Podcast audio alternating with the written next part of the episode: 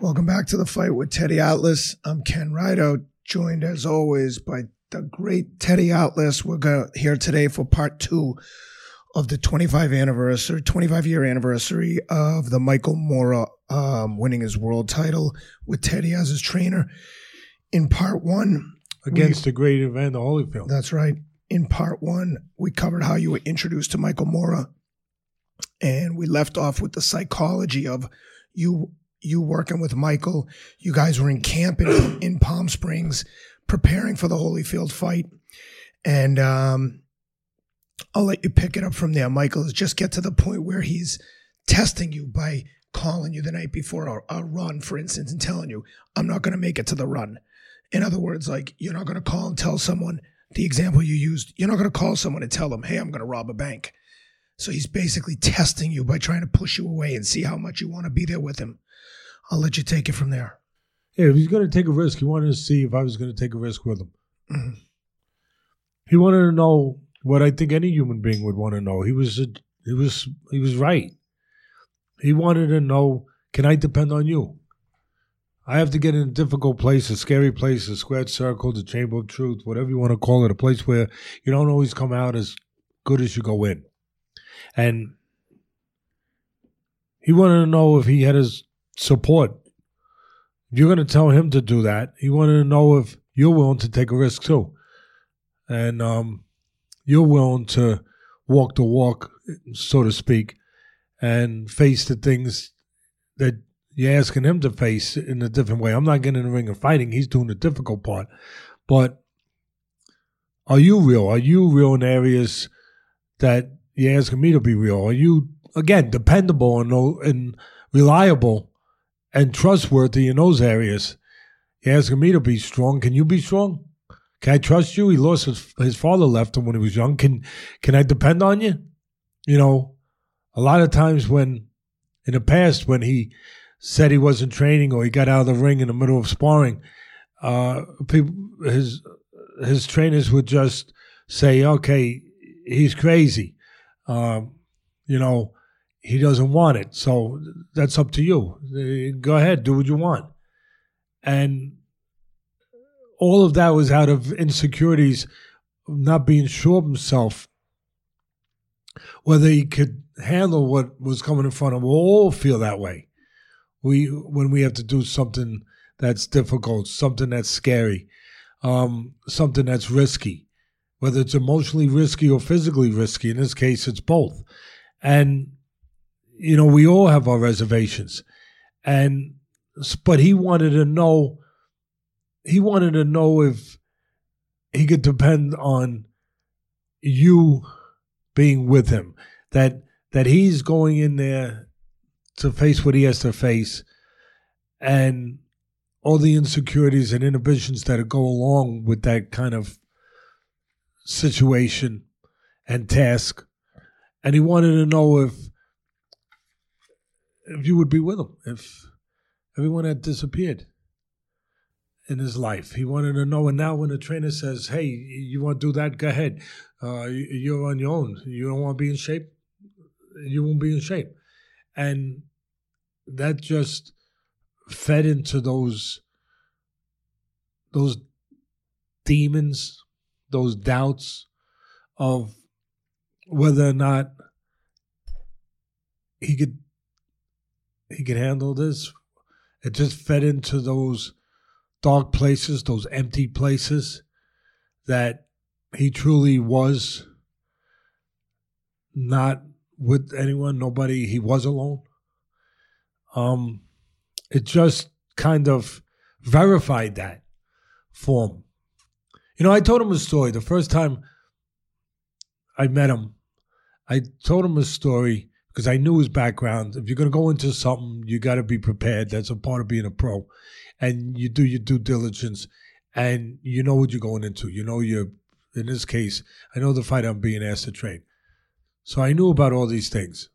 So I told him a story. I said, I'm going to tell you a story about a guy that was a top fighter. It was based on a true story, uh, a story that Custer told me. I said, I'm going to tell you about a fighter, who was, and he was a middleweight, and he was a great puncher, uh, undefeated, on his way up, all the things he was. And on his way up, he was he would take off and not train. So right away, I got his attention. Sometimes he would look disinterested, like he was looking off to the side. And but every time I said something that obviously I wanted it to refer to him, and it did refer to him without saying it, I saw that I would get his attention. So I'm talking about this fighter, and I would say in the middle of training he would disappear. He he would take off, and then he would go out at night, and he would be seen in different places, you know, in nightclubs, doing all the things you're not supposed to do when you're getting ready for a fight, and then a funny thing would happen. He would go and sneak into the gym at night when nobody was around and do training because he had these demons, these insecurities that we all have, but we don't have to face them the way you have to face them in the ring, the way you have to face them every day. If you happen to be a boxer, we get separation from it in other places in life. You don't get that much separation. Everyone has these demons. Everyone has these insecurities, these these shallow spots where we're not sure of ourselves and wherever it is that we happen to be dealing with, whether it's a teacher going to school and has to be in front of those students and not sure they can bear themselves in front of those students, or you have to do a speech, or you have to run a board meeting, or whatever it happens to be that you have to deal with. But in boxing, it comes to the forefront. It attacks you that much faster because because of the nature of what you're doing, the danger to what you're doing. It's all the other dangers multiplied by a thousand. And you have to understand that. So I'm talking about this fighter and that he would do all these things to show the whole world that he didn't care, that he wasn't going to be ready. But then he would go and train at night to be ready because he knew he was going to get in there. And there was a part of him that was scared not to be ready, that wanted to win. But there was a part of him that was so unsure, so out of control, so worried that it would spend a lot of energy and time to set up an alibi, an escape clause. And the reason for it was that this way, if you lost, and we all have these uncertainties, we all have these areas where we're unsure of themselves. It's just that you never see it. You don't know what the other person is really thinking and feeling unless they show it to you by their behavior. Because if you look at them, they're not going to let you see it. Because if you look at them in the dressing room, they're going to show the macho. They're going to show the positive things, the, the, the confidence. They're not going to know what's inside. But if he quits in the ring, then you're going to know what was inside. But they don't know that you can't see it. That sometimes they think that you can you can fight a, a person who's going through these insecurities that maybe you can someone could see what they feel. So they try to hide it. And what they do is they come up nature is ingenious. Nature's job is not to win, it's to survive. It's not to drive a good car or have a house in a top neighborhood or to have a bank account that has, you know, 22 zeros behind it. Nature's job is to get you through moments, to let you survive physically and emotionally. So nature's ingenious. You're unsure of yourself. You're facing something that's dangerous, something that's difficult.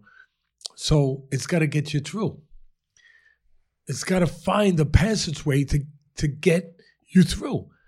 So you have to survive, not just physically, emotionally. So what do you do? You you act like you don't care. So you show the whole world, like this fighter was doing, like Michael Moorer was doing. I was talking about Michael but obviously I was using someone else. And I said, so this fighter would do all these things contrary to being a guy ready to win. But yet he would go and do things to get ready to ring when when nobody was looking. But he wanted everyone to think that he didn't care. Because then if he lost, he was protected. Because if he didn't care, then people couldn't hurt him. Because at the end of the day, if he don't care, we don't care. So you can't say, ah, look, you failed. Look, you were nothing. You thought you were something. You were nothing. And this guy be. No, I didn't care to be something. So you can't attack me. You can't hurt me because I didn't care. So there was no ammo for these guys to use against him because he was showing you that it didn't matter to him. So he was protecting himself. He was brilliant. He was giving himself that escape hatch from what comes with failure, with the ridicule, with what what is really the worst part of failure from an emotional standpoint? It's people thinking that you weren't good enough. But if you could say, I didn't want to be good enough, I didn't care about good enough, they can't hurt you in that area. So that's what he was doing. And then one day, I said in the story, one day something happened. And he's looking at me. So what happened? I, I hesitated on purpose. He said, So what happened? I said, He was coming out of the gym late at night after training, and there was an old man there. And the old man said, I know what you're doing. And he said, You don't know nothing, old man. He said, Yes, I do. I know what you're doing. He said, Oh man, you don't know. What am I doing? He said, you're the fighter. You're the fighter. You got a fight coming up. And you're the guy who goes out and plays all this nonsense, silliness, all this nonsense that, you know, you're, you're acting the way that a, you, you're not supposed to be acting out there all the time at night and fooling around with those girls and everything else. But you're in here training where nobody sees you. He says, I know what you're doing. He said, you you try to make people think you don't care, but you know you do care. He goes, you don't know what you're talking about, Roman. He goes, yeah, but you know what? I'm going to tell everybody. now I don't know if this is a true story. This, yeah, you know, yeah, but it worked. Yeah, it worked. So the old man said, "I'm going to tell everybody. I'm going to tell everybody what you're doing. You ain't going to tell nobody anything, old man. Yeah, I am. I'm going to tell everybody what you've been doing." So basically, you got a choice now. You got a choice to go in there and and, and stop this nonsense of of acting like it don't matter and doing all this stuff to give yourself an excuse, or you go in there and you give yourself a reason to be ready. And so I said, you know, it's just a story I thought I want to tell you. That's all I said. I, I thought I liked it. And he's like, and you know what I knew? I knew I that it struck a chord, obviously, you know, I'm supposed to know what I'm doing. And I understand the psychological part of this game. Because if you only understand X's and O's, you can't really be a good trainer. And so I I left it like that. And he goes, he didn't want to attend. He said, Well, I said, Well, what? That's it. He said, What happened? So what do you mean? He said, Well, what happened? Did what happened? Did he win? I said, you're going to train or not? You're going to tra- you're going to train with me. You're going to train, and these are the rules. And I laid out all the rules as well. And I never, I never gave him the answer. you know, because I didn't want to give him the answer. Yeah. And so that that just I understood exactly what this journey was and what it had to be. And so when he would, you know, there were there were times that again, he just wanted to know that you were there for the journey with him. And when he would, you know, when he he'd call me up at ten thirty at night, I'd be in my room. I get the call. I've dreaded picking up the phone, but I picked it up, and it would be Michael, and he would say, "I'm not running tomorrow." Boom. and in the past, you know, it would have been again. We talked about it a little bit the last episode, but in the past it would have been. I ain't, I ain't gonna worry about it. You know, I'm still getting paid. Yeah. But that would have been. I mean, that would have been dreadful for him. That would have been. Um, I mean, that would have been where he was before. That would have been. Yeah, you, nobody does care. You are on your own. Yeah, you're you're being asked to go into this danger zone. You're being able to walk this walk into this dark place, and there ain't no light.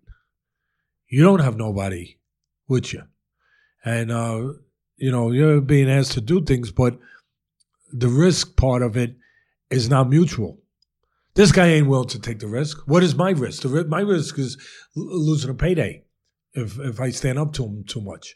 Are you willing to take that risk? You want me to take this risk? Will you take that risk? Or you just a bunch of one way street hot air? What are you? He he was brilliant. He was testing to see what he had. He was it was brilliant.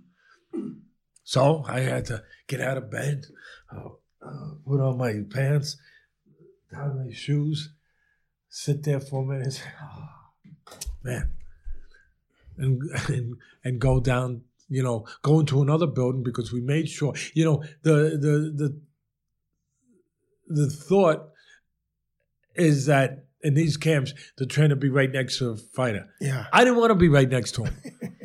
be honest. I love Michael. Yeah. I didn't want to be right next to him. I want to be in another building.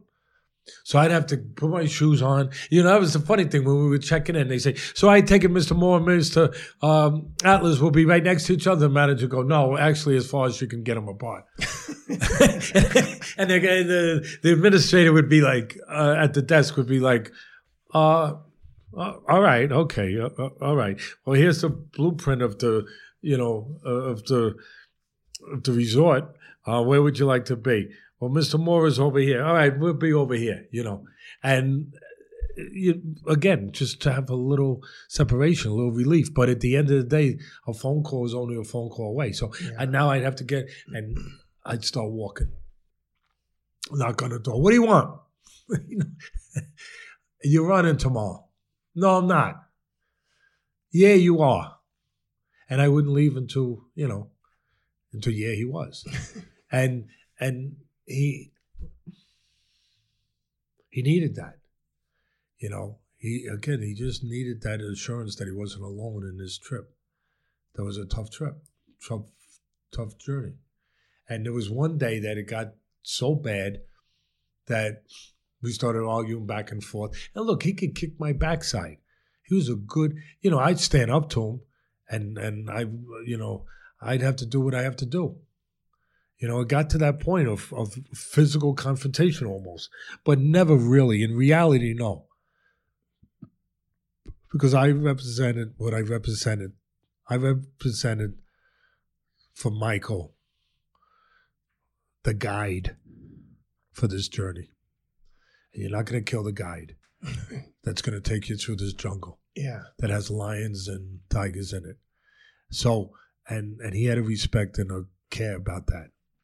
And so in the end, you know, but it got to the point where it felt physically, it was a physical challenge, you know, and, and there's, there's nervousness because he's he's about to become the heavyweight champ. So I know he's bigger and stronger, but at the same time, I believe that I don't want to lose myself either. I don't want to lose my own ability to be able to count on myself to be dependable when I need to be dependable, to be reliable when I need to be reliable, to be significant when I have to be significant, to be real when I got to be real. I got to live with myself, your own dignity, what you think is is something that is dignity, you know, something that is pride. Um, and that's something that you have to have when you're alone, uh, not just when you're in front of people, when you're alone in closed doors. So I had to behave the way I needed to behave, and that was to to truly be ready to confront whatever this would lead to, and and do what I had to do to be ready to confront that. And you know, I was ready if I had to do what I had to do. Physically, I was ready to do that. because if I didn't do it, I was more scared of the way I would feel if I didn't behave the right way than whatever the physical consequences would be for those 10 minutes it would take maybe for him to do what he did and me to fight back. Yeah. But I was more worried about how I'd feel and the consequences of those feelings that would stay with me if I didn't stand up for myself Mhm. and for what I say that I stood for. And but again, he the reality, we want to be truthful here. The truth is that he was it, it got to the feeling of it being possible that it could be a physical confrontation. But in the aftermath now of it all, he was always it was just always him taking it to the the brink, to the edge of the cliff, but never intending to go over that cliff, just to see whether or not you were gonna jump off that cliff. If you were gonna leave, if you were gonna not answer the call. And there was respect and there was I mean he was a he was he was a good person. And um but he was a person that had a reason to be scared and had a reason to the same as everyone but you just don't see it everyone feels it. You just don't see it unless they show it to you by their actions. So we had this one night where it went back and forth. He had his foot in the door. I'm pushing the door you know what i mean? And he's stronger than me. He's bigger than you know all those i don't contest that. Yeah. but but I'm strong in the way I need to be strong, you know, and that is that whatever it leads to, that's what I'm ready to. I'm willing to face it because I believe this. I believe that that's my job. I'm I'm not gonna be here to get in the ring with a guy who's not ready and say that's his fault. He wasn't ready. No, it's my fault. Mhm. It was my fault. So if it leads to me not being there, that's what it leads to. So he's got his foot in the door. I'm pushing. He's, you know, he, he and I'm, I'm pushing, and finally I force my way in, and maybe he gave in a little, and I get in, and we here we are, and he's standing there. What are you gonna do? And then finally, again, he could. Uh, it, it would be what it had to be. I would do what I had to do, but in, in the end, he's got the edge. Obviously, I guess, right? Yeah. But I hope so. Otherwise, I got a problem in the ring with Holyfield, yeah. right? I'd Because I ain't, I ain't beating Holyfield. Yeah. So we we get to this point, and then all of a sudden, it's a it's a moment, and he's a freaking, and he grabs his sneakers. He freaking runs outside the door, and as he's running down the hallway, he's putting his sneakers on, and he, and he starts running. He decides to do his road work. Yeah. and and he goes out running, and but and and the funny part was the manager then. I guess somebody called the manager up saying, "Hey, these two guys that are in separate buildings, they're in the same building, and it's loud." and somebody calls somebody. The manager comes walking down, and he's running right past the manager. He's running down all, in, into the night of, of Palm Springs. He, he's running out in the parking lot, and and he's and and manager and a, and a good man. I had problems with him later on, but he was a good man, John Davimos. Yeah. And and he looks at me, and I'm sorry for some of the problems I had with him, but that's that's something I have to own, um, and some he has to own too. For the, but that's that's what that is. That's separate. But um, but I do appreciate that he brought me into his and Michael's life at that point in my life. I, I always appreciate that. Um, and so he comes walking in. Michael goes running past him, and he goes, "What's going on?" And I said, "Michael decided to do his road work early." Uh, and he's like, you know, but uh, again, it was it was part of it was part of the what the journey had to be. You know, if, if people can understand this, and and in your own ways, that's that. I I hope I've said it before, but I hope that that can be some of if there's a goodness or benefit to this show that can be part of it part of it that you've been there before in a different way but you've been in these tugs of war with yourself All right. As an example, what you described, I do that stuff to my wife all the time. But my wife is like mentally stable. And But I'm- to see and- if she and- really cares about you. Yes, because Right? she's mentally stable and secure. Thank herself. God one of you are. But go ahead. and she knows that I have my own struggles emotionally. And luckily, she's always the emotionally stronger person and sees right through my bullshit and eventually like puts the fire out. But I, I'm I'm aware when I'm doing it, so I can relate to what you're saying because I've been in Have you ever taken off and done your road work early? many times, many times. But I mean, so that's you know, we're speaking to you know human things. Yep. You no matter whether you happen to be a professional fighter fighting for the heavyweight championship of the world. Oh my goodness, it's pretty good, pretty big.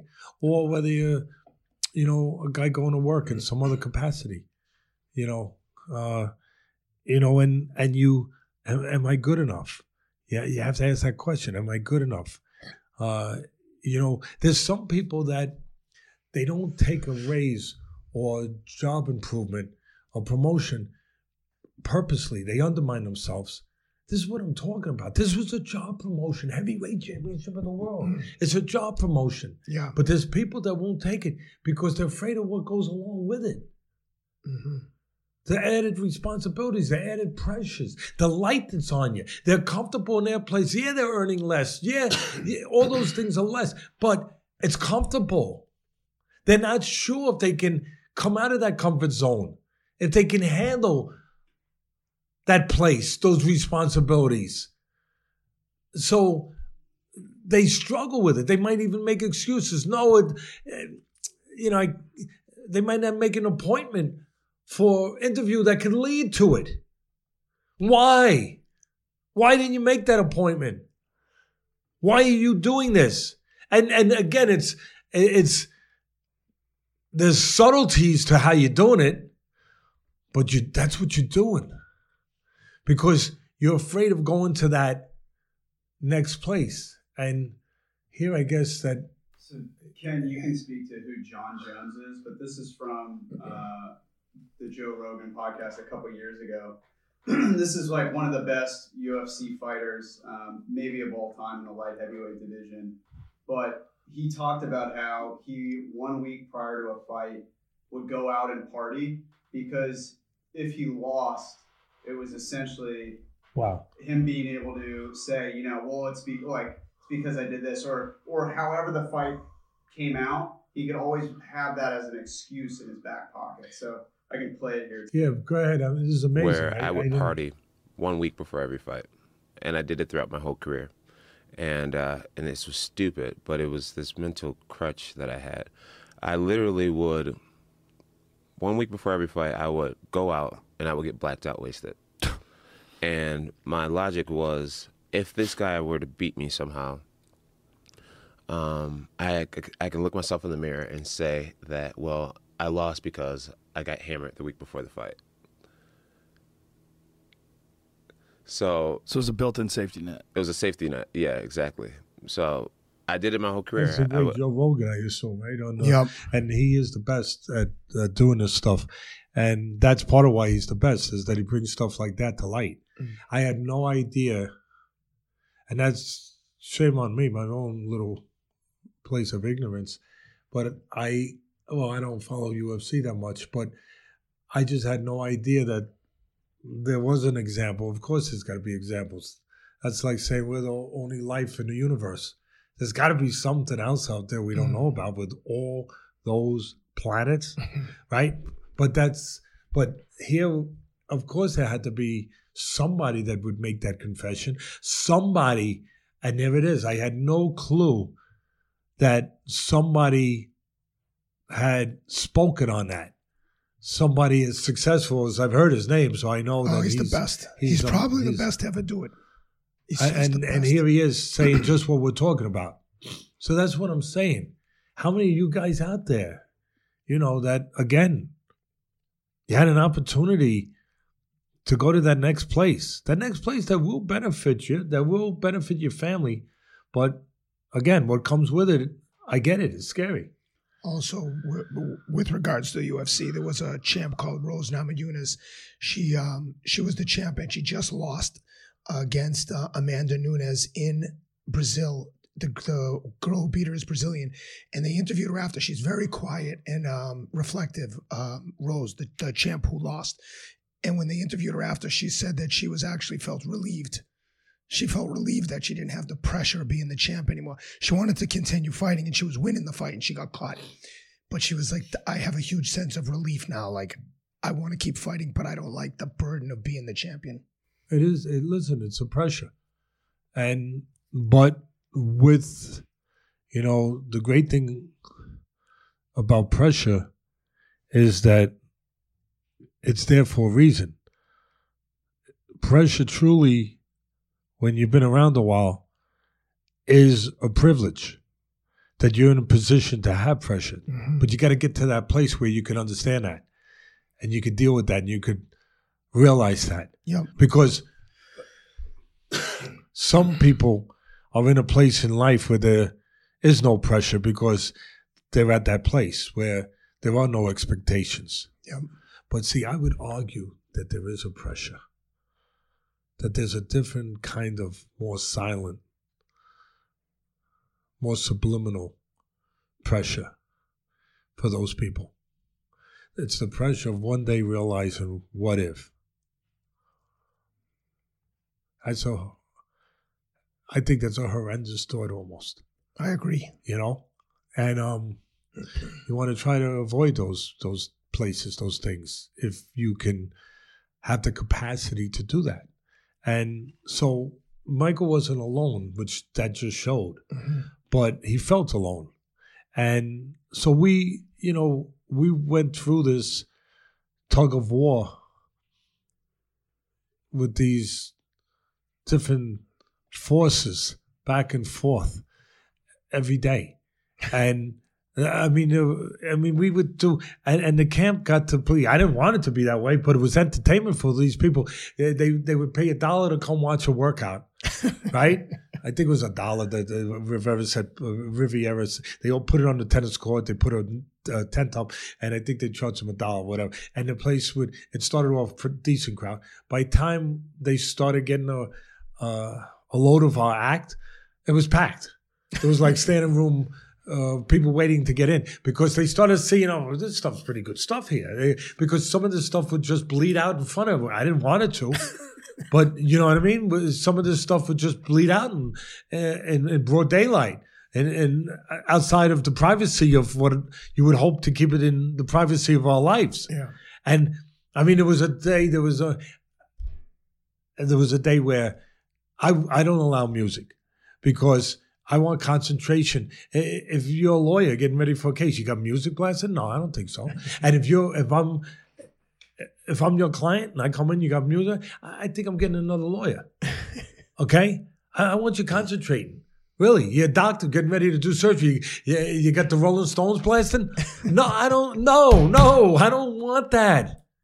So we're we're in a you know respect where we are. We're in a workplace. We're teaching. We're learning. We're working. It's important. Uh, no music, but I would allow music after we were done the workout doing the exercise. And Michael loved music. I like music too. We just have different tastes.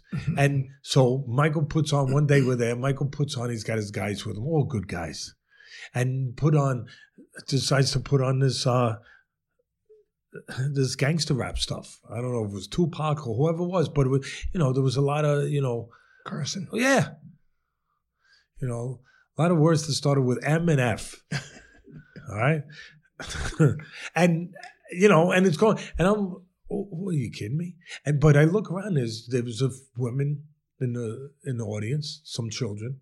You know, their fathers brought their kids to get an autograph afterwards or whatever. Yeah. And, and so I immediately went over there and shut it off, you know. And he's looking at me, what are you doing? What am I doing? I'm shutting off this music. You, you didn't see? Uh, I'm putting, he went to put it back on, boom, I shut off. And I think there might have been a day, might have been a day. And again, oh, because he's, a, I got to, it, I it might have been a day I actually, because it was during the day where there were cassette tapes still. yeah. You know what I mean? so it might have been a day where I might have stepped on a cassette tape. I might have broken it. And and it was and here's the audience. Can you imagine? And you get to a place where you're in a tunnel, you don't realize, Yeah, yeah, yeah, you know. So I'm just in this place with him. It's me and him, and and I forget that we're in front of all these hundreds of people that paid a dollar, Uh, you know. And I, I don't want to be. putting on- I didn't know that we were going to be come the you know the David Letterman show Yeah. you know? And and here we are. So i i smashed this tape and he, he's like you just smashed my tape. Yeah finish doing your sit-ups and you know we're not listening to them. And then you know it's not it's not good. But again there was a reason you know and then uh, you know and he's a good person michael a special person. But you know then then he realized you know I, I, I think I said this kids here, you know, I don't want to get into a whole thing, but it's not, we're not doing it.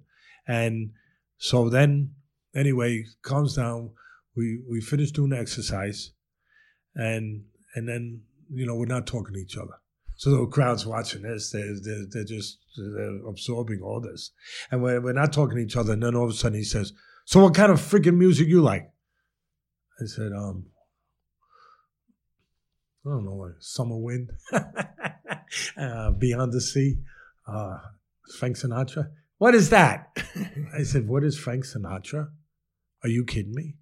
what, what, what, beyond, the- what is, uh, what, uh, Summer Wind? I said, Yeah, that's what I like. Anyway, finish doing your push ups. So we get finished, right? Unbeknownst to me, and this is where this is it's just a special kid. You know what I mean? But we, we were both do sometimes a parent takes on that kind of role. Yeah. And a trainer is a parent. It's a surrogate parent. You're responsible for what happens to your fighter, your kid. And um, sometimes it means some of these kind of things, you know, not exactly that, but whatever. So, unbeknownst to me, Michael goes driving into the desert looking for Summer Wind cassettes. he had to go to like, I don't know how many towns. And so the next day, now now the crowd's bigger because they heard people called up and you got to come see this stuff. I guess you know yeah, this stuff is pretty. you got to see what's going on over here. So the next day, here we are, and, and it gets time for the, you know, and you could actually it comes time for exercise, and the music's going to come on. You know, he's going to put on the music, and uh, you can see people like, this should be interesting. Here we go. And all of a sudden, puts it on. What do you got? Summer winds came blowing in from across the sea. And you didn't know he was going to do it. No idea. Oh, the autumn wind is sitting there, still. You know, I don't know the lyrics, and it was just like, you know, I just looked at him. I said, "Now, now you finally got a taste for good music." you know and and and we were back we were back in the right place so you know it was we finally got to a place about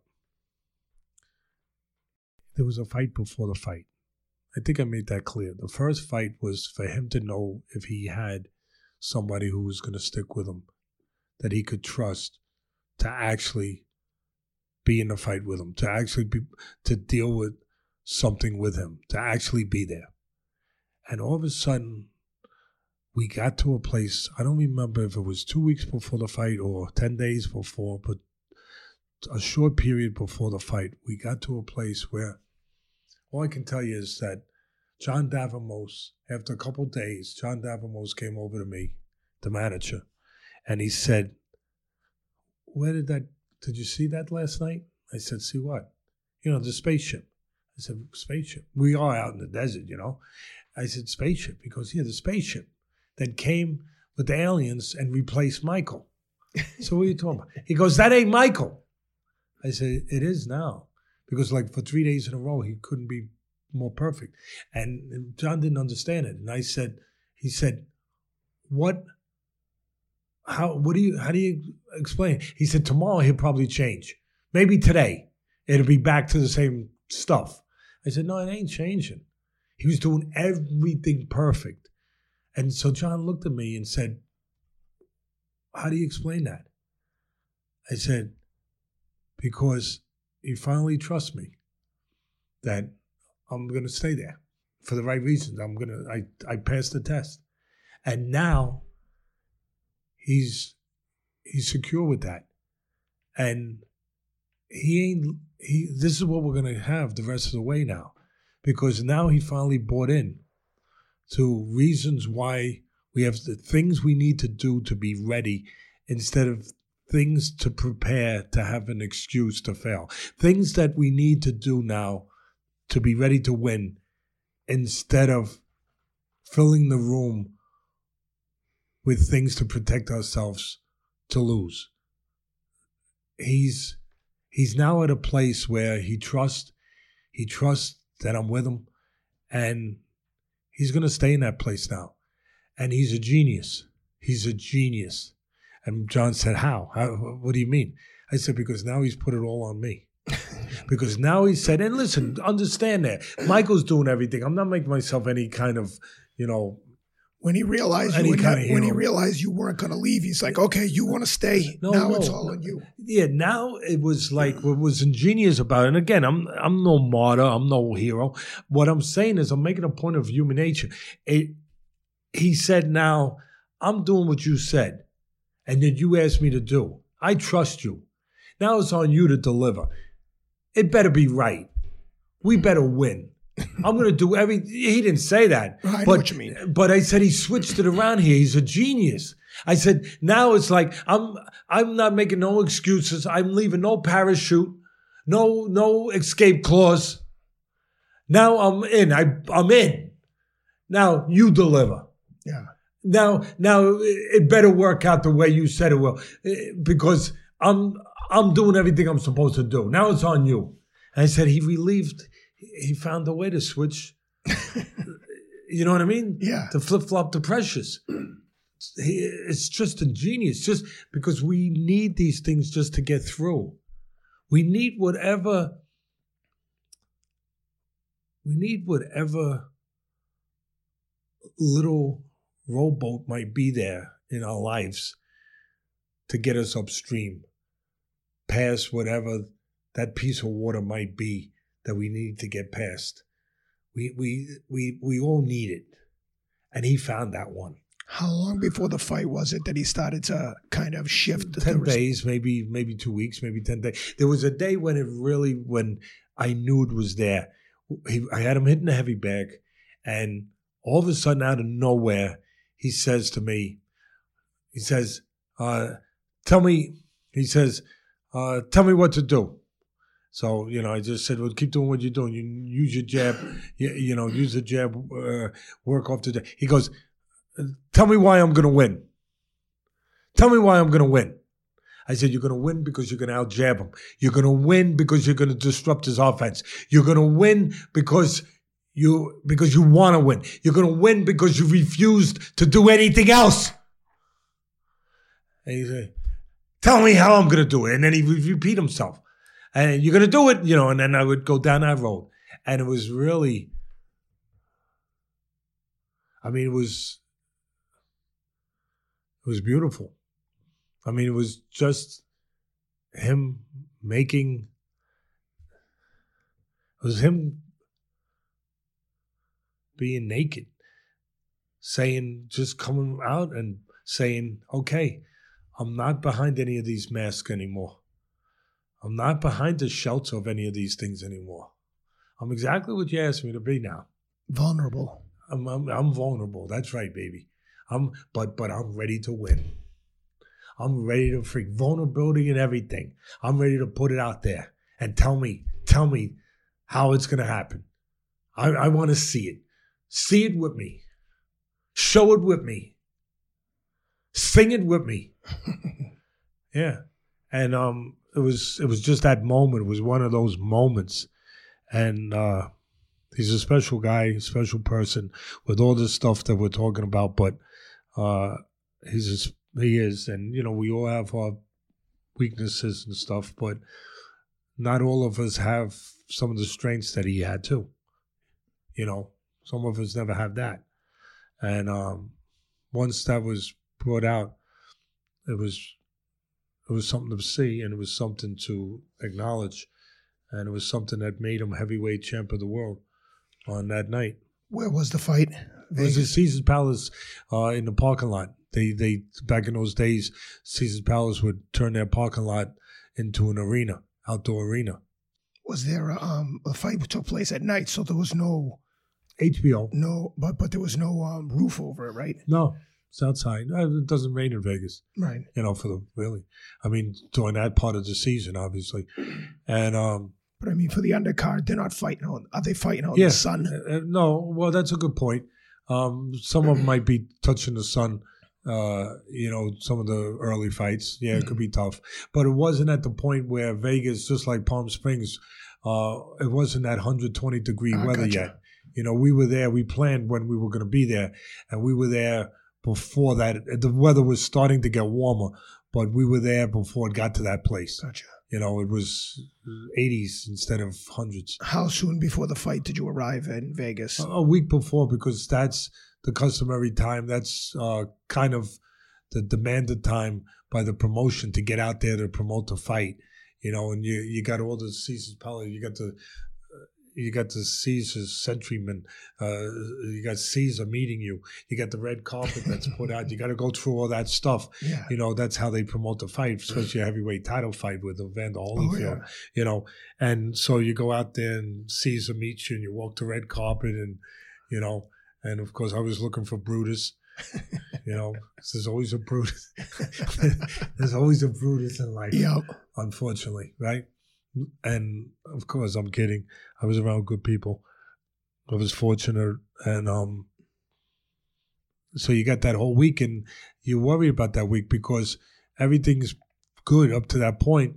Seven weeks in training camp, and now you got this last week where you really are very on edge that nothing goes wrong to throw it off from a mental standpoint or you know obviously a physical standpoint like the old timers would say to me and that's who i respect and who i was always around but with cuss but it's all over but the shooting you know now now Yeah. now you've done all the work you've done every now now it's a matter of just staying sharp uh the condition if you're not in shape by now you got a problem Oh yeah. you did something wrong. So now it's a matter of just staying where you need to stay, but mentally keeping the focus, uh, keeping the ninjas from coming over the walls, the imagination, Mhm. because the imagination can do, it can destroy you Mhm. because there's no limit on imagination. There's limit on reality.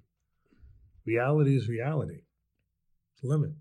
The imagination, if you let it run amok, you let it run wild, it can take you anywhere. It can take you to dangerous places.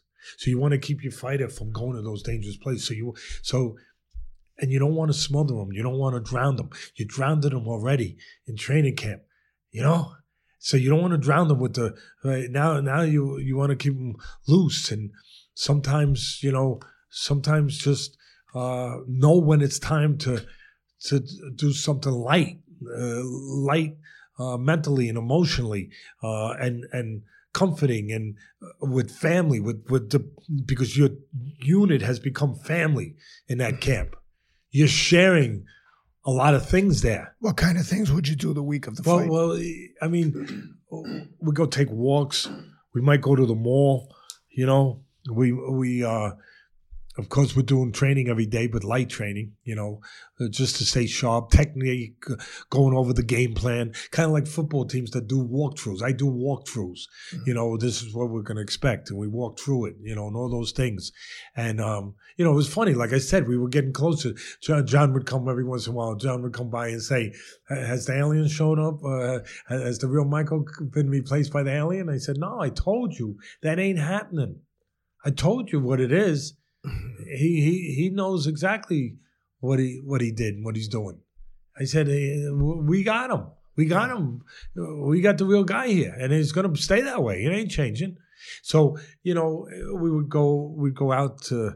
Uh, you know, just to relax, do different things. So the night before, uh, decided to take him and his crew to a movie. And, you know, it was funny because I just want him to be relaxed. I don't want him thinking too much about the things that I don't want to think about. We've done that already. It's there. We're ready. So I just want to relax. So me, Mike Borman, the PR man who later on married uh, Lou Duva's daughter, he, he worked for Main Events, which was our promoter, and and he was he was there in camp with me. He was a good guy and a friend, and so he's with me, and he knows. You know, it, it's good to have someone you can share with what's going on. He knows the workings uh, behind the curtain that's going on, you know. So he's familiar with everything. So we decide we're going to go a movie. So uh, I tell Michael pick a movie, and he picks a movie. Worst movie I ever saw in my life. oh my god! What movie was it? Oh my god! I, it was a movie. All I know is Ice T was in it, and and and, and like all I know is a lot of people died. Put it this way: Michael Borman says, you know, it's not like he's going to Siskel and Ebert back in those days. Those were the movie, Yeah, you yeah, know, yeah. Uh, the reviewers. the movie reviews, and you get a thumbs up or a thumbs down. He goes, the way Michael well, Michael Borman was very funny, Yeah. and he said the way Michael, you know, judges a movie and rates a movie is by body count. How many people die? And uh, a lot of people die apparently in this movie. so so it's four it's four thumbs up. We're going. So I said, whatever he wants. Whatever you want, Mike. Is that what you want to say? Yeah. All right. We'll go. So we go in there, and I'm, I'm really, Michael Borman's watching me, you know, and I go in with his crew, about five guys, four guys, whatever it was. We go in, all good guys, retired policemen, uh, most of them from Detroit, uh, that he had been around for years, just uh, good men. And so we're all going in there, and uh, eh, I'm like the I'm buying popcorn for everybody. I'm, buying popcorn here. Here's your popcorn. Here's your so eh, you know. and We're, we're going in. We got the roll, and every- and they're talking, and they're saying, "Oh, that, he got that guy." Yeah, whoa, whoa, yeah, you know. And, and I turn around. I turn like for a second. I turn. I see Borman. Borman's like, oh, "How much longer is this?" Uh, is, it, is it almost over? You know, and um, it, is this the one? Yeah. Uh, it, it wasn't surviving the game though. Oh no. Well, no, no, it was. Go back to that. Uh, because what it was about, it was about they were hunting human beings. So maybe that's what it was. What it was about, it was about these rich guys that would take these people off the street, like like a guy living on the street, Yeah, yeah, yeah. right? Like a homeless person. Yeah, like a homeless person. He would take them off the street. Ice T was that guy, and he would take them off. There it is. Oh, that that was. uh, This, this is the movie, and and what they did was they. Oh my god. And, and not, and no Academy Award, by the way. I mean, no, no. You see enough, right? No, I mean, it, no, it didn't. Didn't win Best Picture, but but it did the job. You know what I mean? But they took them to a camp. These rich people took these guys, these homeless guys, Ice T, took them to a camp, and they thought they were going to be treated good, and they were going to do some hunting. And uh, yeah, they were right. They were going to be. The thing they didn't get told was they were going to be hunted. they were going to be put out in this woods, and they were going to be given a, a hour, two hour, three hour head start, and then they were going to be hunted. so by these wacko freaking people with money. So um, that's it. That's that's what. So you know, I'm I'm watching this and whoa, they, and you know, like I said, I look at Borman. Borman's like, how much? and so it was it was good. I mean, it was. And then there was again, you got to keep your eye on everything, you know, and that that worked for the night. And then uh, for the last week, I would always have meals with him. I always wanted to eat with him. I didn't want him to eat alone. I want to be with him, and um, so we and he did too.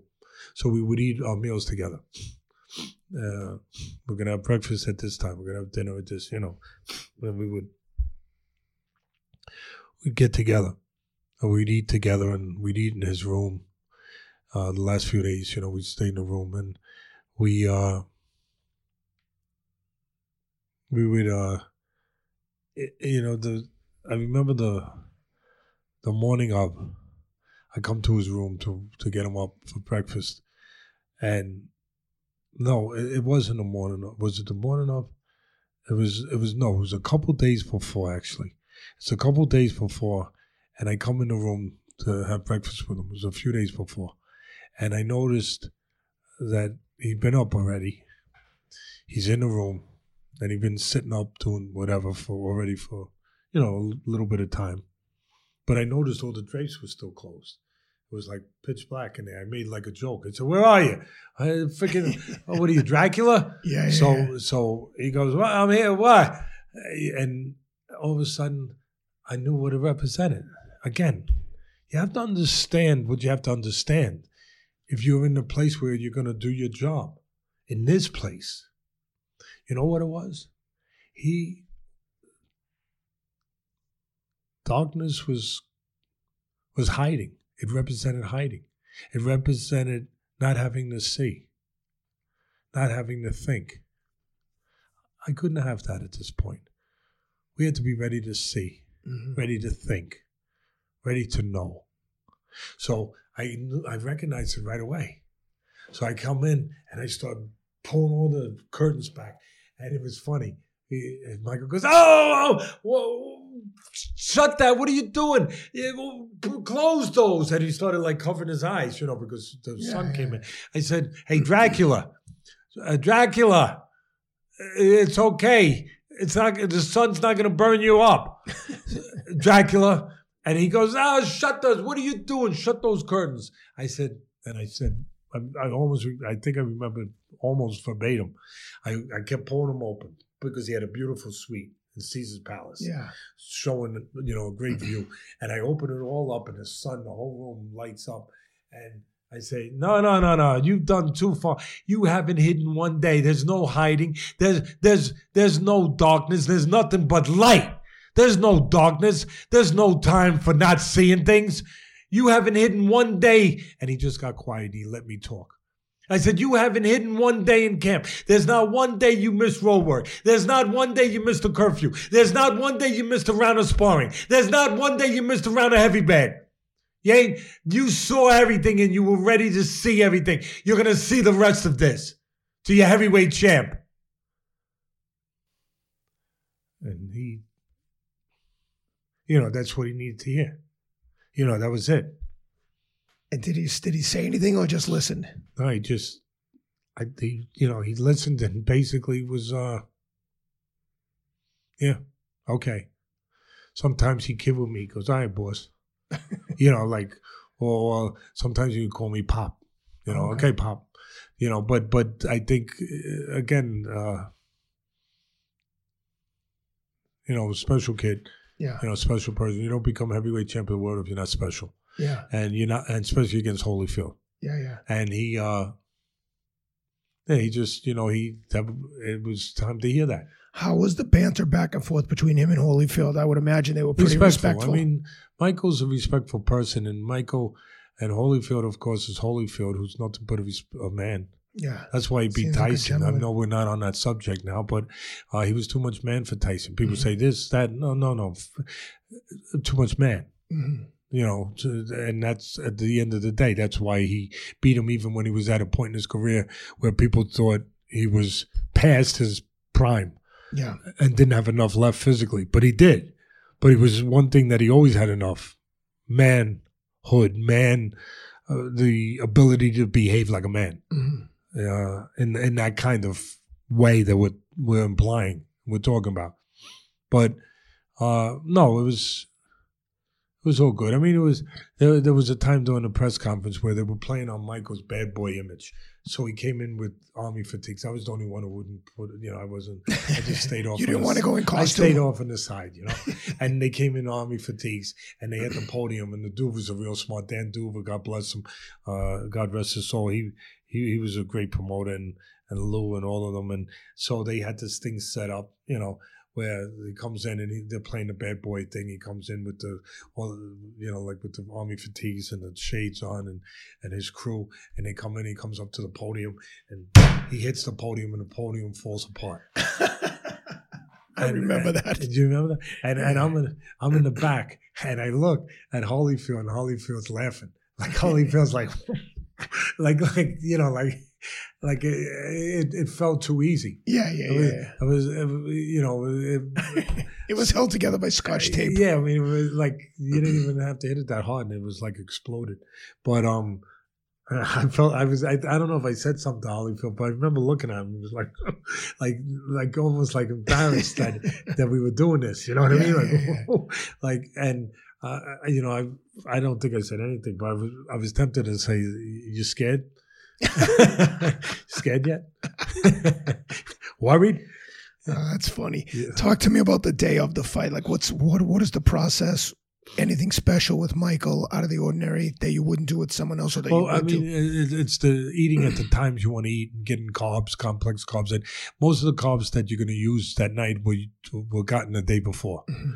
you know, the night before. So now it's a matter of eating stuff that's not going to upset his stomach, that he's comfortable with, but uh, are the right things to eat. But that, that'll be, you know, uh, fuel for the fight, but most of the fuel's there already. But fuel for the fight and uh, that, that you're eating at the right hours the right time where you have time to digest it. And again, you're eating the things that there's there's no risk. You know, you're, you're not getting a bad piece of fish. You're not getting, Mhm. you know, the and uh, you're getting plenty of fluid. I want to make sure he's hydrating during the day, especially in the desert. Hydrating, hydrating, hydrating. You- You're going to take a trip. We're taking a trip, right? You're going to take a trip. Uh, you better make sure there's water in the radiator, right? Mhm. So the body's no different, you know. And uh, so uh, you're doing that, and I'm, I'm leaving water with him. I know he would say, "I know, drink." You know, I say, "Keep drinking, keep drinking during the day. Water, water, water, water," and uh, be with them for the meals, and and just uh, you know, let him rest, let him uh, let him get a nap uh, if you get a nap because you might not have slept perfect the night before. Yeah. You think about some stuff. No, yeah, I know. You know, I remember there was a little touchy thing, like you know, kind of like this is inside people don't get to see, you know. But before he went to bed, you know, I want to make sure that all because the friends they mean well, but they can do damage. Yep. So you want to keep uh, you want to keep control over that. I don't want to be a, you know, A dictator. till the hun, Yeah. but but but maybe you know, I mean, sometimes you have to be what you got to be. But uh, but at the same time, I know what's on the line here. They didn't. They don't know. They don't. They haven't invested in what I've invested in. He's invested in. So they come in from wherever they're flying in, and I hey, and stay up to one in the morning. and shoot the. No, I'm saying that's. Don't think that that, that can't happen, but it ain't happening. But why is it not happening? Because you're going to make sure it don't happen. But don't think that can't happen yeah. because people are selfish innately. No, no, with, Oh, sure. without thinking of it, they're not saying I'm being selfish, Mm. but they're thinking of what what fits for them, what what's convenient for them at the moment, and then they think I'm just talking. Uh, They're not thinking that he should go to bed at nine o'clock. He's got something a little important tomorrow, right? Yeah. Twelve rounds with Evander Holyfield. Yeah. But they're not thinking, so they they they're just thinking to themselves. That's human nature. Yeah. So you got to make sure. Hey, so I go to his guys and go, get him out of here, get him out of here. You know, and we get them out, and by eight o'clock, whatever, seven thirty, whatever time I wanted to quiet down, I wanted them there to the point that he was relaxed and that he wasn't drowned with things he was drowned with. I didn't want uh, during camp. I didn't want him drowned with with the things he already knew. We were, that was in, that was ready, that was set. Now I want him to get a little separation of that. So I want him to be relaxed. I want to make sure it was the right guest list. I wanted to make sure the right people. I would ask the manager. This guy that wants to come up to the room. Is, is this the right guy? No, he no. This ain't the right guy. no, you don't want him there. All right, get him out of here. Uh, but this guy, yeah, he grew up with this guy. This guy is Yeah. comfortable. All right, he's in. You know, really. Yeah. So so you you you're controlling everything. Really, you you gotta. It's too much on the line. So you're controlling everything, every aspect of it.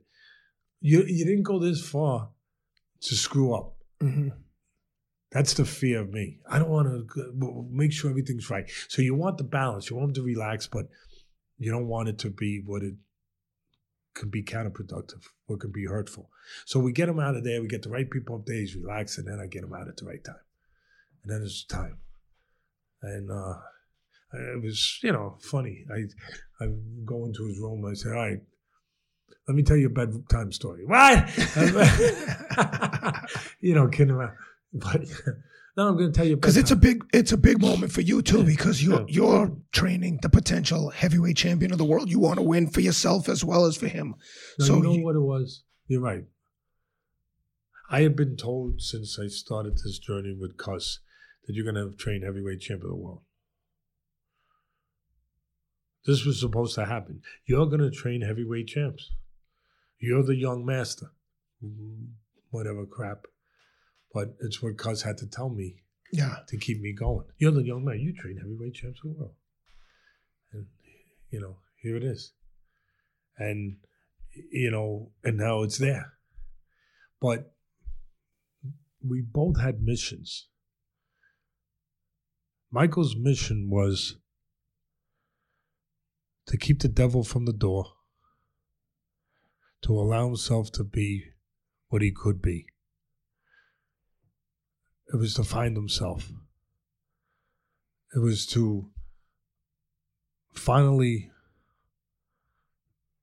face what he had to face and find out what he could be in this realm.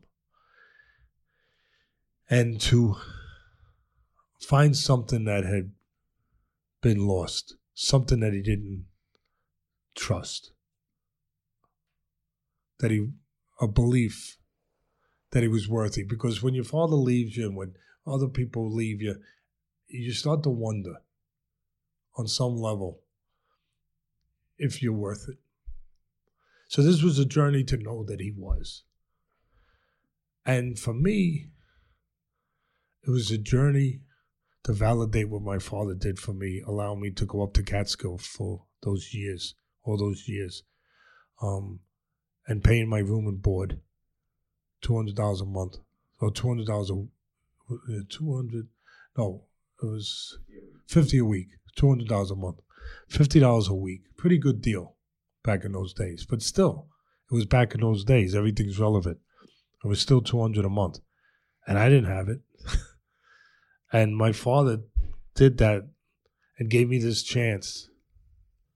You know, so this was what it was for Michael. And for me, it was to say thanks to my dad and to have a graduation that you don't get coming out of a boxing college. You know, uh, you kids go away to college and the payback to their parents is they get a graduation day where you wear those gowns and you throw those flat hats up in the air. And, you know, I didn't go to college. I went to Catskill, New York, and, you know, to train heavyweight champs. And my father died just before that happened. And you know, he never, he never, he never got to see, you know, he never got to see the graduation, you know, of that day. So for me, this was that that graduation day for you know that you hope that he can see, you know, that he's, you know, you believe in those things that he sometimes you have to believe in those things that he would be able to see, you know, what this was all for, and that we got to the right place, and you know, and this this was that graduation day, so that's what it was for me, and it was what I described for Michael. So we both had our own, you know, reasons and what this was tied into, and um, and that's that's all it was tied in for me, and so it was funny because I'm, I sent him to bed, and then I went downstairs to to uh, meet some family that was flying in. My brother, uh, some family that was flying in the last minute. So I'm standing. I want to go to bed early too, but I'm downstairs. You know, it's still early enough, and I'm downstairs uh, before the elevator bank, and you know, it was the word gets out. It's funny because I'm a young trainer in the business, but I had already trained um, a lot of fighters, you know, and um, I've been training them since a very young age. You know, I mean, I got the benefit of training the Wilfredo Benitez when I was like 21 years old. I didn't deserve that, but it was because, so I got that opportunity. Uh, he was the youngest champion in the history of the sport, 17. That'd never be surpassed. And he won three weight classes junior welterweight, welterweight, and junior middleweight. And I trained him for when he won the welterweight title against Palomino. He was up in Catskill. And so I I had already worked with. I didn't deserve it, but it was with Cus, so I, I I was given that opportunity because of that. I had to earn the rest of it, and so I was training all kinds of fighters, good fighters, and but never getting paid for it. Never. It was just part of my apprenticeship. It was it was part of my, you know, it was part of my final test in college. It was part of my term papers. It was part, you know, Jim Jacobs would send the guy up uh, to Cus and I would train him. And I was training all these pros during the day and amateurs at night. I was in the gym seven days a week. That's it. I was every Friday or Saturday, whatever day it was. I think it was Friday, it might have been Saturday, but every Saturday there were there were smokers down in the Bronx. So I would take the kids that I trained to get experience. I would take them down to the smokers in the Bronx to get the experience to fight, and then come back and get back at three in the morning, and then go to the gym the next day. And there were there were no Sundays off. Cus didn't believe in that.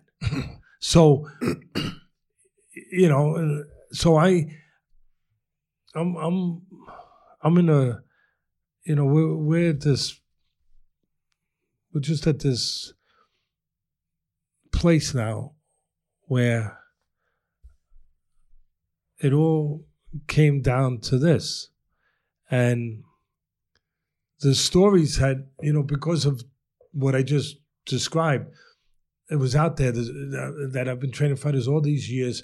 And he's this young trainer, protege of Cus D'Amato. And he's, his day is here. It just kind of came out like, like there, there was a writer there was actually a writer, I think it was for the, I think it was for the Daily News, and uh, a good writer, very good writer, and he got, he got to know me and he got around me, and he actually asked the editor of the newspaper, "Can I go out to Vegas for the week and follow Teddy and do a story every day?" Because uh, here's the story. Here's the kid that went up there. He was in trouble.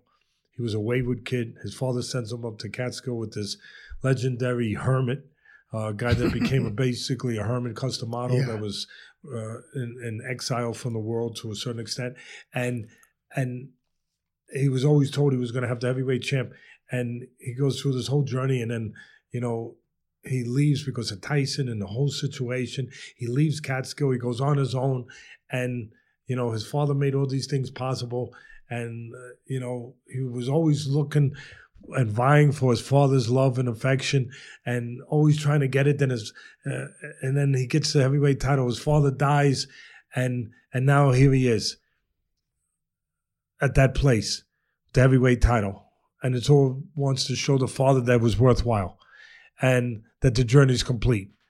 And he said, "I want to follow the story." He said, he asked the editor, and the editor wanted, if my memory's correct, the editor wanted him to do the final four in the NCAA basketball championships, I believe. And so he was like, no, I think, and the writer was like, no. I know that's a big story. You know, it's the NCAA. Of course, it's huge. But he said, this is huge. From I want to do this. I want to show this story. And I want to follow the end of it. And this is before you're doing any work on ESPN, so you're still yeah. relatively unknown. Yeah, this is. I, I, just started working on ESPN a little after that. Okay, and and so, so here, yeah, a little after that, two a year after that, two years after that, whatever it was, and so he talks the editor into letting him go out to Vegas. So here he is. He's in Vegas for the week, found this whole thing, and and documenting a story every day, a story in the Daily News. Every day. And the Daily News was big. Newspapers were bigger yeah, than, than they are now. Now it's, it's this, what's this thing? It's, uh, what is it? The, the intrawebs. The internet, right? yeah, oh yeah. The right? The internet. And so I heard about that. so now we got the story. So the, the point is that everyone is familiar with this journey to a certain extent, especially in boxing. So they're all. Everyone's waiting to see what uh, happens. Well, yeah, everyone's waiting to see the end of the movie. Yeah. So I'm I'm here. I am waiting for my family and for different people to come, and I'm down by the elevator, and everyone's coming through. I don't know who they are, but they're all coming through. Good luck, good luck, congratulations, Teddy. Congrat and it's making me it's making me not just nervous and scared, but it's making me angry. No, you, the part that's making me angry is that they're saying, some of them are saying, not meaning to, but some of them are saying congratulations just because you got there. Because they read the story. And they mean well, some of them. But they don't understand. It means nothing if we don't win. It's almost worse. If we don't win, my you know, my father doesn't get the graduation. And um, you know, this is all for nothing. So there is no getting there, you know, moral victory. So anyway, so they're saying good luck, good luck, congratulations, and I'm, you know, and I'm standing there, and it's it's like a procession line. It's just people just keep coming up to me, and finally, there's one you you're shaking hands without looking, and there's one guy puts his hand out there, and um, I don't look, and I shake it, and then I hear the voice, congratulations again. I don't want it, but I hear this voice. I look, and it's it's this guy um, who had betrayed me as a fighter, Donnie Lalonde. Oh yeah, I remember from the book. yeah, and I don't want to go into the story, No, no, no, no. but the truth is he did. Yeah. You know, I mean, any other way, I know there's always two sides to a story, right? His, yours, and then the truth. I get it, but it's the truth. hmm Anyway, uh, so I threw his hand away. Like I, I realized I, you know, I, I touched something I didn't want to touch. Yeah, yeah, because yeah. I didn't look. Always look before you shake someone's hand. and I was like, "Ugh," you know, and then um, I think I even said to him, so silly, right? But we're silly, aren't we? Sometimes when we want to protect our feelings. I, I said, I didn't see it was you, yeah. Like, you know? And um, so I, I'm looking at him and he starts walking away. And he says, Congratulations. I said, I, I got like a little, you know, very upset. yeah. I said, for what? I, we didn't do nothing yet. We didn't do nothing yet. There is no freaking. What are you saying congratulations for? We didn't freaking do nothing yet. Yeah. And he said, You got here. He's yelling. He's like down the hall now. But you got here. I said, It don't mean nothing. What the frick? is-" You know, and I'm like, people looking at me like, What the hell is that? and I, you know, I, uh, then somebody that I cared about would come along and say, Teddy, come on. You all right? Yeah. I said, the freaking, guy, freaking congratulations. For what? We didn't do freaking anything. We didn't do nothing. He goes, don't worry, don't worry. So, you know, and then um, I over 100 people from Staten Island, maybe 120 people flew in. Oh wow. Yeah. So, you know, and I went and I made up my mind I'm going to buy 120 tickets. you know, but but not ringside, you know? Yeah. No kidding. But but still, you know, still whatever. I think the cheapest ticket might have been a hundred. Yeah. You know, uh, I think. You know, Uh, face yeah. price, No, face No, I think it was. face value Whatever. on the tickets now. I, I bought it. I tried to buy a ticket. I think just about for everybody. You know. Then of course I had the tickets that the manager. We we always have a deal. I get a certain amount from my family. Yeah. The rest you buy. yeah, yeah. You know, and um, so I had my family all sitting in. I remember it was seven hundred dollars seats back in those days. That was so high back in those Mm-hmm. Oh days. yeah. you know, it was ringside. And and then the locker room, the night we go to the locker room, I remember make, going through my list. I want to make sure everything's right. I don't want to miss nothing. So I said, bring music and let him have his. I don't care how many M's and F's are in it. I don't care. Whatever he wants. Let him have the music he wants. And you know what he chose? He chose um he chose like Beethoven. I mean, not Beethoven. I'm just kidding. Okay. But but he he Something he chose clean. something a little different, you know.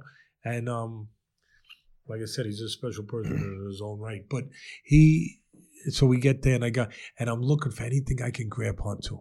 I'm so alert, like your your your whole life for this. So I I don't want to miss nothing. So I'm, I'm looking for anything, and then all of a sudden I'm watching the monitor of a fight that's going on in the ring. And a friend of mine trained the guy, a good friend. And unfortunately, but it, it, it was for a reason. I had to use it. He's losing. He's losing his title. He's losing his title, and it's right there. So all of a sudden, boom! I I have to make a decision. I have to make a decision. This I'm being an analyst before I became an analyst. I have to make a decision right now if he's going to win or lose. If I'm wrong, I screwed up. And I look, I'm watching the fight. I watch a couple rounds first. See, he's going to lose his title. I'm going to go for it. I'm going to take this right now and I'm going to use it right here. I go over. I go over. Michael's sitting there. I go over. I said, "Look, then it's the night of underdogs. It's the night where people give up their crowns. It's the night when someone else takes the crown." And then we had about two rounds, three rounds left, and and new cha- and the guy. I said, "That's the night that it is." And I was like, I, I, feel bad. I'm throwing my friend under the bus here. My yeah. friend's got the champ. But but but it, but I, I'm not making him lose. Hey, if he had to lose it, at least he can say he But he's helping me. He's yeah, helping me. Exactly. And then and then come the knocks on the door, and we have security, you know, and they're all coming. Teddy, can we let this guy? And they got orders: don't let no one in, you know, because you can't have the wrong person come in at the wrong time. You know, someone who might mean well, they might not yeah. but they might mean well, yeah. but they might be drunk and they come in and we don't need anything to mess up what we've done and planned. So, you know, so the, they ask, can this guy? So I, I would just go to the door. I go to the door and see who it was. Good luck, Ted. Congratulations. I say, oh, man, there's that congratulations again. There's that word. And I would I couldn't help it. I tried to be better, but I'd say we didn't do nothing yet. We, yeah, but Teddy, you got here. I said, but, but we didn't win. Thanks. And then and it just kept up. I mean, every two minutes, it was like someone knocking on the door. Teddy, congratulations. Or Teddy, good luck. Teddy, good luck. Good luck. Like they wanted, they were, people are good people follow something that is a story that they hope has a happy ending for the most part. There's some people that are, you know, hoping that the wolf eats uh, Red Riding Hood, right? oh, for mean, sure. Those people out there, unfortunately. Oh, yeah. There'll always be people rooting against you, right? But but but there's ones that don't. There's ones out there that want to see the fairy tale ending, they because they want to believe. Before they want to believe that ending is there for them too. That that story's there for them too. They want to be part of it before we continue on on fight night, I just want to ask you about the bedtime story the night before when he's going to sleep. What story did you tell him? I told him I never completed the story. I told him he was like, "Daddy, you know what the fuck are you doing?" I said, "Be quiet. I'm telling a bedtime story. There's the bedtime story of the kid that went to bed a contender and woke up a champion." And you know, and I might have said a little, you know, I said a few words, few things about the kid that came in not sure, not believing, and then he believed, and then he was sure, and then he woke up champion, and then I, you know, that was, I think somewhere along those lines, and then I said good night, champ. You know, and that was pretty much, you know, that that kind of stuff. Yeah. But um, so that was, you know, and then we get to the so we're in the locker room, and like I said, I'm I'm trying to just be aware of whatever I need to be aware of, and then we take the walk to the ring. You know, it comes time, and that walk can be um, people. It, it can you all have your own walks in life that can be difficult walks, and um, it doesn't have to be a walk from a locker room to a set of stairs to go up into a ring. Um, it, it can be it can be all multitudes of of different walks that you have to take to get to where maybe to where your destiny is and um and where you hope it is so that walk from the dressing room to the ring Cus once said to me, because I want to give credit, it's my thought, it's my thought. But Cus used to say to me, it can be like somebody going to the electric chair I know that's extreme, and people are going to be like, "Ooh," but uh, we know it's not the electric chair, but it can feel like that. It can it can feel like that kind of walk Mhm. because you you you go into a place that's uncertain. You're going to a place where there's danger. You're and go into a place where you're not completely sure what's going to happen in that place, but you know what the intent is. The intent is to hurt each other. Mhm. Think about it. Oh yeah. You know? so the intent is to do damage. The intent is, you know, to overcome someone else, to beat somebody else, physically, mentally, emotionally, all of that, but to beat somebody. There's danger.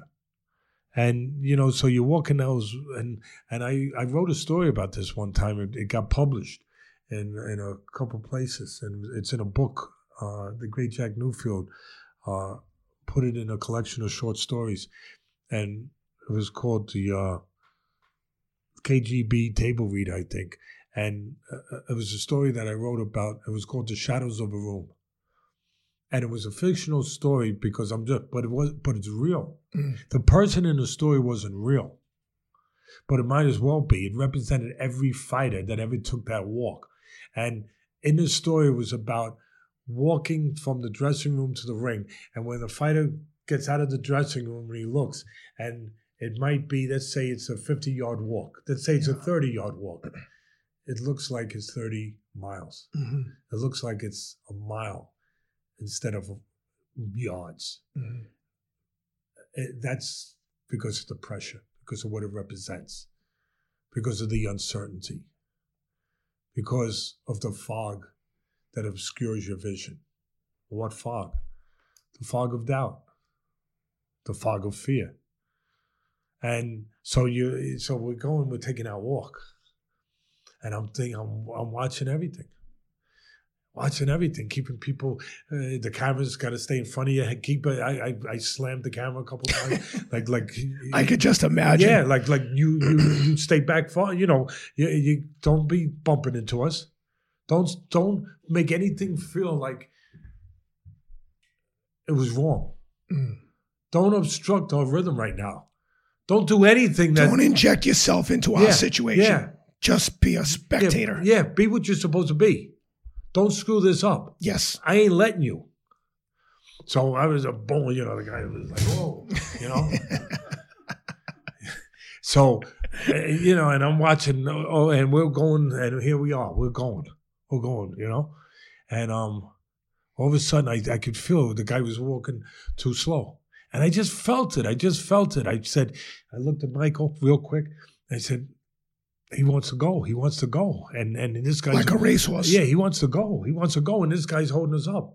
So I freaking say to the guy, I said, "You better start moving, you better because you're gonna get run over." And I turned to Michael. I said, "Come on." I said, "Go ahead, let's go." And I started running. I started jogging, and Michael starts jogging because that's what he wanted. That I just Yeah, felt yeah, it like yeah. like he he wants to move. Yeah. you know, motion relieves tension. I know exactly You know what I what you mean? mean. There's a reason why uh, expecting father, uh, you know, in the maternity ward is walking up and sta- down the aisle. You- There's a reason, yeah. and nature tells him relieve that tension. So uh, nature told me, you know, I, I said we, we got to move. So I look at Michael. I said let's start let's start jogging, and Michael would say let's go, and, and there we are. Everyone's going, and the cameraman, you know, he That guy, that poor guy's probably getting his instructions from the director, he- and you're you know, telling him, go, he's, go. He's crapping his pants because he, you know, he, I, you know, he's like, oh, I, you know, we're gonna run, and I'm really gonna run him right over, Yeah. run him right over, yeah, yeah, yeah. you know. So here we are. We run into the ring, and we get up in there, and we're, we're going.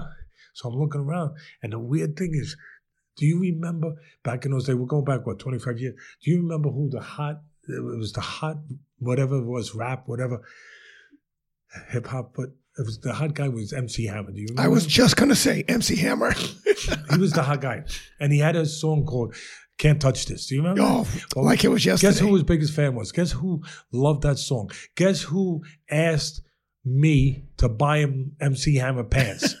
my son, my seven-year-old son. Oh, He loved MC Hammer. That is and, funny. and he had his pants, those those pants that he Yeah, wore, yeah, yeah, yeah. pants, whatever they were.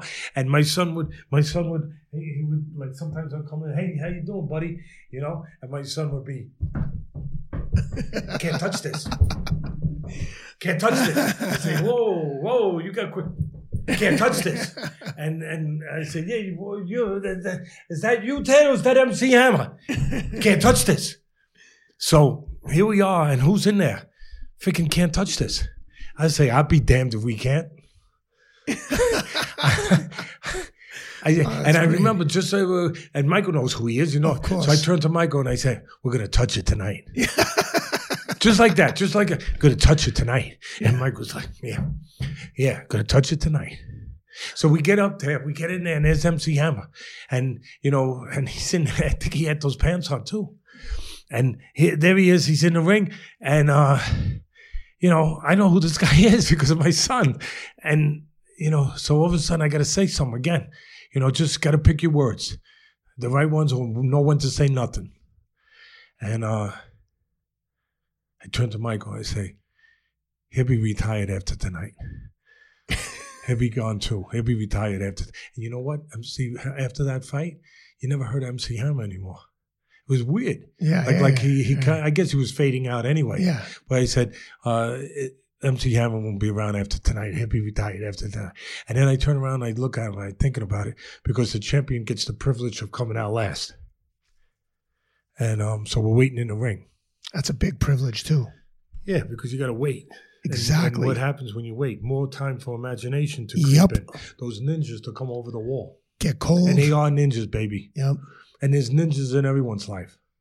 Yeah, everyone's. You got your own ninjas. And um and they come. So we're in the ring and there's time. Uh, you know, you got to wait. So we're in the ring and all of a sudden I say again, I I got to say something. So I, I turned to Michael and I said, This will be the last time we come in the ring first. After this, we'll be the ones coming in second. I love it. You know? Oh, believe Yeah, me, yeah, all this just- stuff is Yeah, like you know, and stuff that real boxing fans are going to recognize. Like, yeah, it's coming out for us sucks. you, you know, and uh, we just, and and again, I'm keeping them, you know, got to keep moving, and uh, and then, and then, uh, you know, we got the man, the best referee, probably one of the greatest of all time. Uh, I think, right, if I remember correctly, Mills Lane, right? Yep. Let's get it on, baby. you know, serious guy, district attorney, good man, you know, great referee, and uh, all business. you know. Any questions from this corner? Any questions from this? Let's get it on. You know what I like about him? He was all business. There's another referee out there. I don't want to say his name, but he's always like slapping the guys on the ass and smiling and clowning. I'm like, just Well, he was a district attorney. He was a judge. He was, I mean, this is, you know, he was, Yeah. you said it. it's serious. So, you know, it's a serious responsibility. Don't make light of it. Like yeah. business. And, and it's time to go.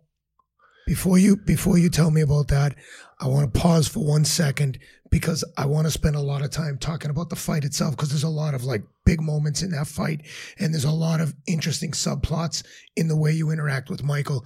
So let's pause right there for now and we'll pick up with um, part three of this series where Michael actually fights for the world title and uh, hopefully by then I'll have a voice.